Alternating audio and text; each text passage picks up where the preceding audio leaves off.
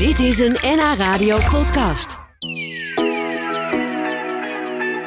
De deuren van het Rembrandthuis in Amsterdam die gaan morgen weer van het slot. Het statige pand aan de Amsterdamse Jodenbreestraat is verbouwd. En dat wordt gevierd met een tentoonstelling van tekeningen van Rembrandt en zijn tijdgenoten. En met de terugkeer van het schilderij van Titus, de zoon van Rembrandt, dat zijn vader daar in 1655 van hem maakte. Epco Runia is conservator van het Rembrandthuis en hij is vandaag bij ons te gast. Fijn dat je er bent, Epco.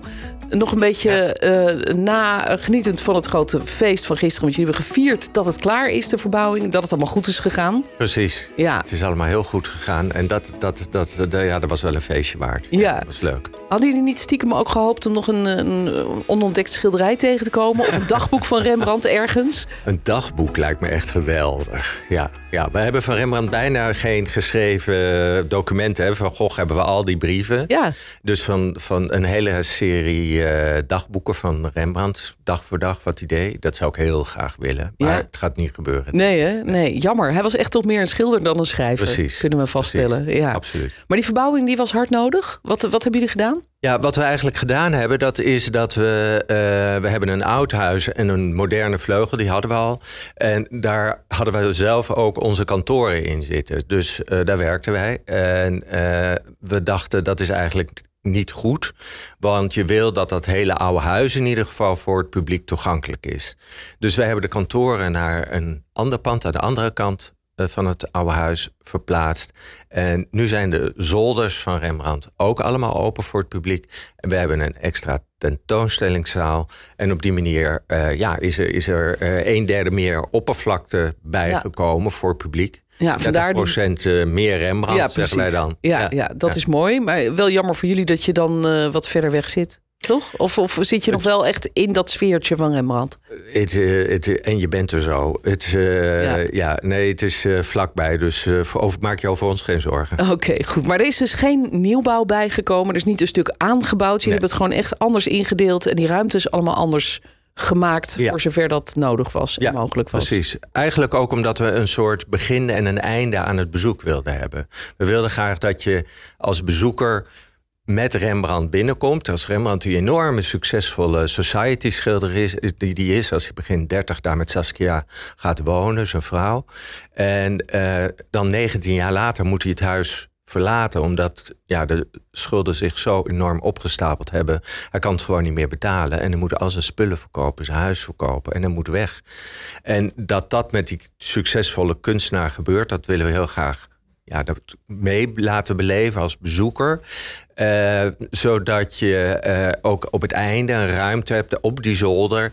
waarin ja, je samen met Rembrandt afscheid neemt van het huis. Oh, dus eigenlijk eh, wel best wel emotioneel. Je gaat een beetje mee in zijn teloorgang eigenlijk van wat hij zelf ook heeft meegemaakt. Ja, we willen heel graag... Hè, je, moet, moet wel een beetje geraakt worden natuurlijk ook door het leven. Dan, dan Ja. blijft het je ook bij.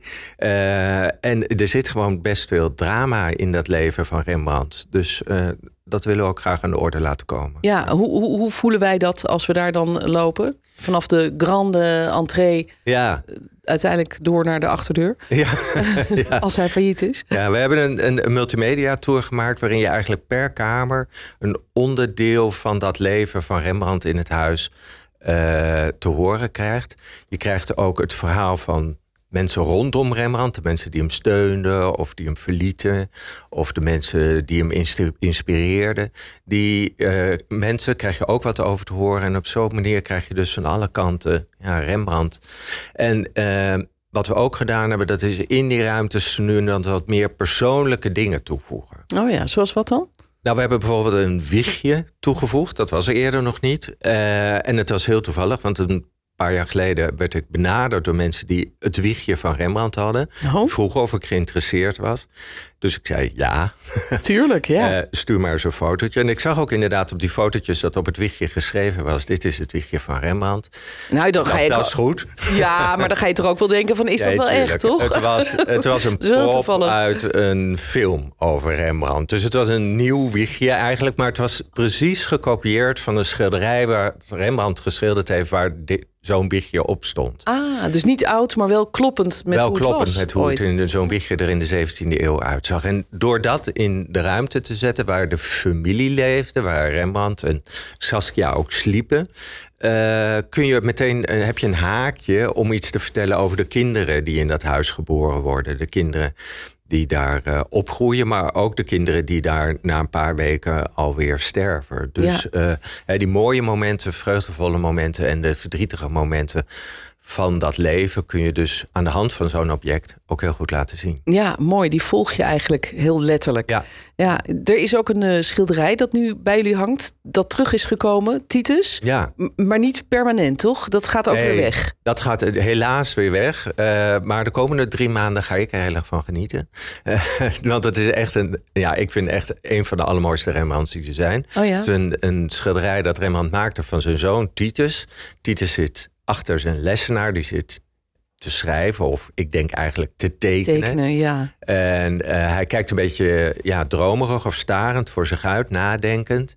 En op dat moment ja, vangt Rembrandt eigenlijk uh, uh, zijn zoon en op een hele ja, intieme manier. Hè? Die, die jongen is zich helemaal niet meer bewust van de aanwezigheid van zijn vader. Zo, zo voelt het een beetje. Ja, dus dat zegt misschien ook iets over hun relatie van vader en zoon. Ik, ik denk het wel. Ja. Ik denk dat zij echt een, een goede relatie hadden. Dat ze uh, uh, dit soort momenten waarop ze dus samen ook waren. Dat Rembrandt, want Rembrandt heeft meerdere schilderijen van hem gemaakt.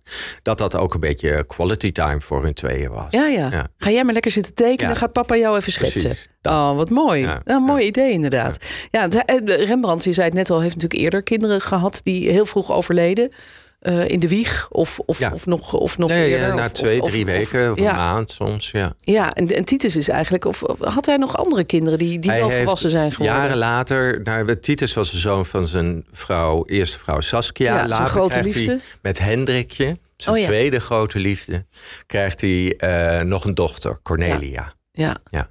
Goed, het, eh, het schilderij van Titus is alleen al een reden om even te gaan kijken in het nieuwe eh, Rembrandthuis, vernieuwde Rembrandthuis. Want dat gaat dus weer terug naar Rotterdam. Ja, is van Museum Bormans van Beuningen. Ja. Maar ja, op deze plek, vind ik, is het wel echt extra leuk om te bekijken. Omdat het echt ja, op die plek ook gemaakt is. Ja, daar is dat gebeurd. Ja. Die scène heeft zich daar afgespeeld in het echt. Ja, bijzonder.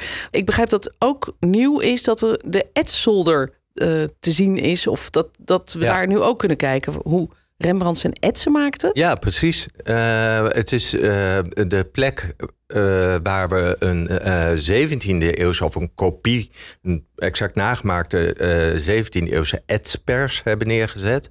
En daar zijn demonstrateurs die laten zien hoe Rembrandt etsen maakte. En eh, die etsen, dat zijn eh, eigenlijk een soort van, van, van de fotografie van de 17e eeuw. Je eh, maakt een, een, op een koperplaatje, graveer je dingen, hè, lijntjes, het smeer je inkt in en dat kan je op papier afdrukken. En dat kan je een aantal keren doen.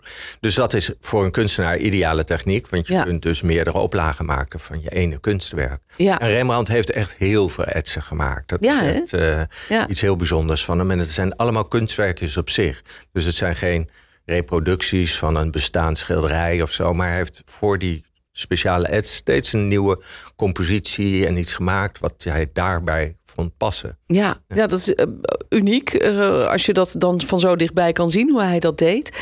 Dus kun je dan ook zien hoe dat in de praktijk werkte met zo'n naaldje op zo'n etsplaat? Want ik heb het wel eens geprobeerd op een cursus. En ik vond het echt zo lastig. Want probeer maar eens een bochtje te maken met zo'n Ja. metalen pennetje Ja. op een koperplaat. Dat is bijna niet te doen. Nee, dat is bijna niet te doen. Maar het voordeel bij etsen is dat je op die koperplaat eerst een grond aanlegt. Een, een Ja, ja. klein laagje. En daar teken je in, in Ja, die grond. En die is zacht. Dus, dat dan is kun je hele mooie rondjes maken, is geen probleem. Op de plek waar jij dus die grond hebt weggekrast... leg- daar bijt later het zuur in die plaat. En daardoor komt het groefje. Nee. Dus jij hoeft bij het echte etsen... eh, Niet geen- heel veel kracht te zetten. hoef je om het- helemaal geen kracht te zetten. Gaat net zoals tekenen eigenlijk. Ja, ja. Dat is leuke ervan. Ja, maar dat is heel leuk om een keer van dichtbij te zien. Dus Ja, het is echt eh, magisch om te zien. gaat. Want je hebt Ja. gewoon een plaat en opeens heb je een kunstwerkje in je handen. Ja. En eh, ja. Mooi.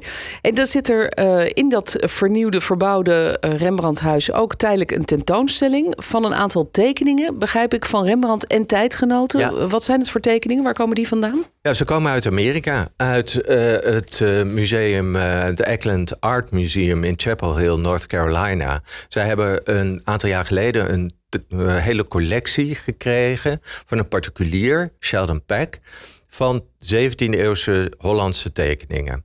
En een selectie daarvan is nu bij ons te zien. En het is heel leuk, want er zitten acht Rembrandts in. Leerlingen van Rembrandt zitten erin. Maar je kunt ook uh, kunstenaars zien die uh, ja, in reisimpressies hebben vastgelegd. In Italië bijvoorbeeld. Uh, dus een, een, een, heel, je krijgt eigenlijk die hele 17e eeuwse wereld in tekeningen te zien. En tekeningen zijn zo leuk, want ze zijn zo ja, rechtstreeks wat uh, heel spontaan. Ja. En je kijkt een beetje mee over de schouder van de kunstenaar. Hè? Dat, dat, uh, ja. ja. dat, dat maakt tekeningen heel aantrekkelijk. Dit was een NH Radio podcast. Voor meer, ga naar nhradio.nl NH Radio